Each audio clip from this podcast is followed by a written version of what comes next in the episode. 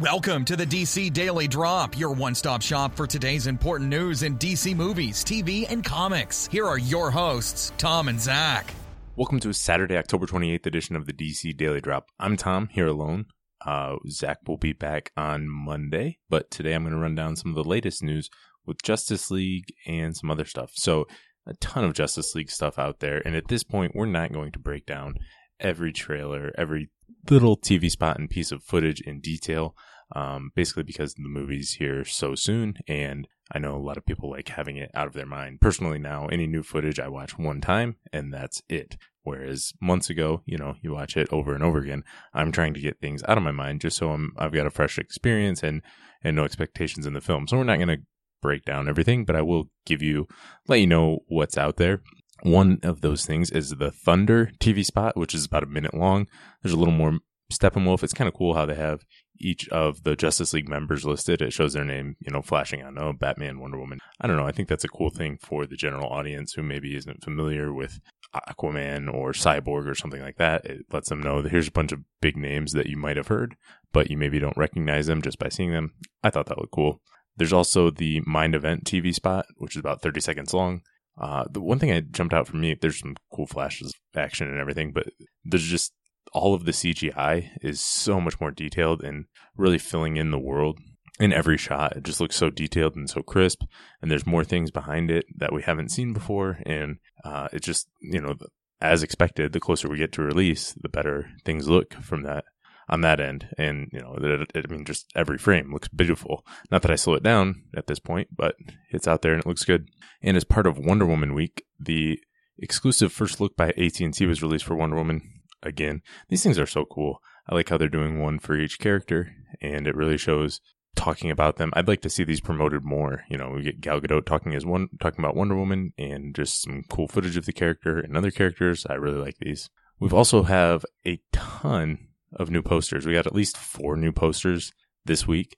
We get the one with Fandango, which you can buy with your ticket if you play shipping. It's really cool. It's got the team gathered around and they form an outline of Superman. Looks really awesome. IMAX has an exclusive one. Dolby Cinema has one, which features Mera, Hippolyta, and then you get some of the Amazons and Atlanteans in the background. So it's really, really neat if you want to see those. There's also the Mondo one, which all has all six Justice League members in action with art by Lee Bermejo, and that just it looks great. Um, for Cyborg and Wonder Woman week, we also got their actual motion posters. You know, like they've reached for they've released for other characters so far. Um, I really like the Cyborg one, basically because he his face is the one that looks the most different for other characters because you know sometimes he has some metal in front of it. So that was I thought that was an extra a cool added touch that worked for his character. Uh, but all of them have looked good. Zack Snyder has also dropped a bunch of stuff on Vero. Uh, too much to keep up with at this point. He's just releasing a bunch of pictures each day. It's really cool. Uh, worth checking out. You know, just nothing earth shattering, but some behind the scenes look at all the different characters. And I don't know. It was really nice stuff to look at. So the Chinese premiere has was been held this week. Uh, if you don't know what Chinese premiere is, you know the whole cast of Justice League, you know the six members plus producer Charles Roven went over to China, you know, press junket, answer questions and all that. And what China does is they have a screening of the film. You know, we talked about this with Wonder Woman, but they just show the first 30 minutes. So, warning, there are spoilers out there for the first 30 minutes. I've been able to avoid them so far, but you know, some people might want to share things. Uh, if you, you know, just be very careful out there if you are spoiler phobic, and we will we'll keep this this show free of spoilers up until the film is released everywhere. So you know, you don't have to worry about that. We won't get into any details with that, but just give you a heads up. Stuff is out there. We also have our first look at, or sounds, I should say, of Danny Elfman's score for the film. So the track list was released. You can also pre-order the score. As far as the track list, we won't go song by song and with that, but I wouldn't read that. Sometimes they seem spoilery. Usually they're not. They try to mislead you into thinking they're spoilers. Uh, just, but you know, they some people try to draw conclusions from it. I just avoid it.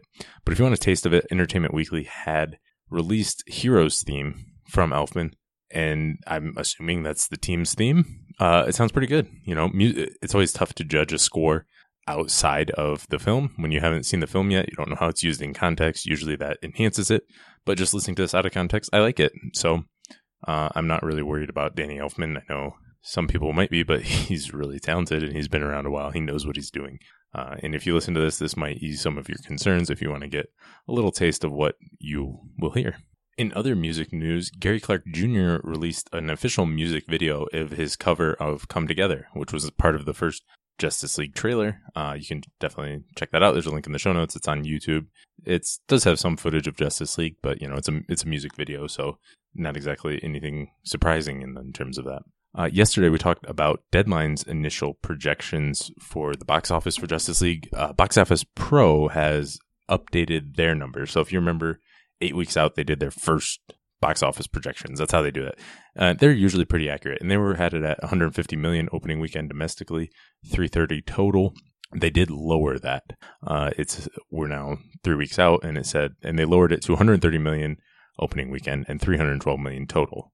Uh, and the reasoning for that was that Twitter activity is behind Suicide and, and Suicide Squad and Wonder Woman at the same point in time. And they noted they did note that industry tracking though is in line with Suicide Squad and noticeably ahead of Wonder Woman. So that's the industry tracking that comes from like what we talked about with Deadline, how they ha- how they gather their numbers. Um, and one thing we should note with the Deadline article is they expect that to go up, and part of that is you know that's based on interest. So you basically rank your interests. You know, they poll some people who rank their interests in the upcoming films and what they want to see and, and what they're most excited for. And that's expected to go up closer to release. You know, that's supposed to be more anticipating a film the closer you get to it, uh, particularly with another superhero film, Thor Ragnarok, coming out before that. You know, uh, that can make it tougher to project. So hopefully these numbers go up. Uh, 130 million is a really good number. I think it would be very disappointing uh, to for Justice League to come in at that number. Uh, but hopefully these adjust up. And, and Box Office Pro has historically been pretty accurate with gauging these, and they can still adjust those numbers up. Uh, but they usually come in a little low anyway, so I'm hoping these numbers go up quite a bit uh, as we get closer to it, particularly if it's a well received film. So yeah, a lot, a lot, of Justice League news out there. Um, but in other news, uh, not really news, but Richard Donner, kind of cool. He director of the first Superman film. He literally made a baton that he passed to Patty Jenkins at a DGA event this past week. Patty shared it on Twitter. Just a really cool thing, um, you know, passing a torch to the next generation of. That's a baton, not a torch. Uh, but he passed it anyway to the next generation of filmmaker. Pretty cool to see, particularly if you're a fan of both of their careers, which I am. And the last thing today in TV news, AMC has officially renewed Preacher for season three. This came from Seth Rogen on Twitter sharing an image for it. So it's kind of a late renewal, but uh, it will be back next year in 2018. So season two ended September 11th. That, so it seems like, you know, six weeks later, that seems like a late renewal, I'm, although I'm not familiar with how AMC does their stuff. But yeah, if you like Preacher, you will be back for more next year. So that's all I've got for today. Thanks for listening, and I'll be back tomorrow with Travis recapping this week in DC TV. Thanks for listening, and make sure to check out DC Daily Drop on Twitter, Facebook, and DCDailyDrop.com. Drop by tomorrow for more DC news.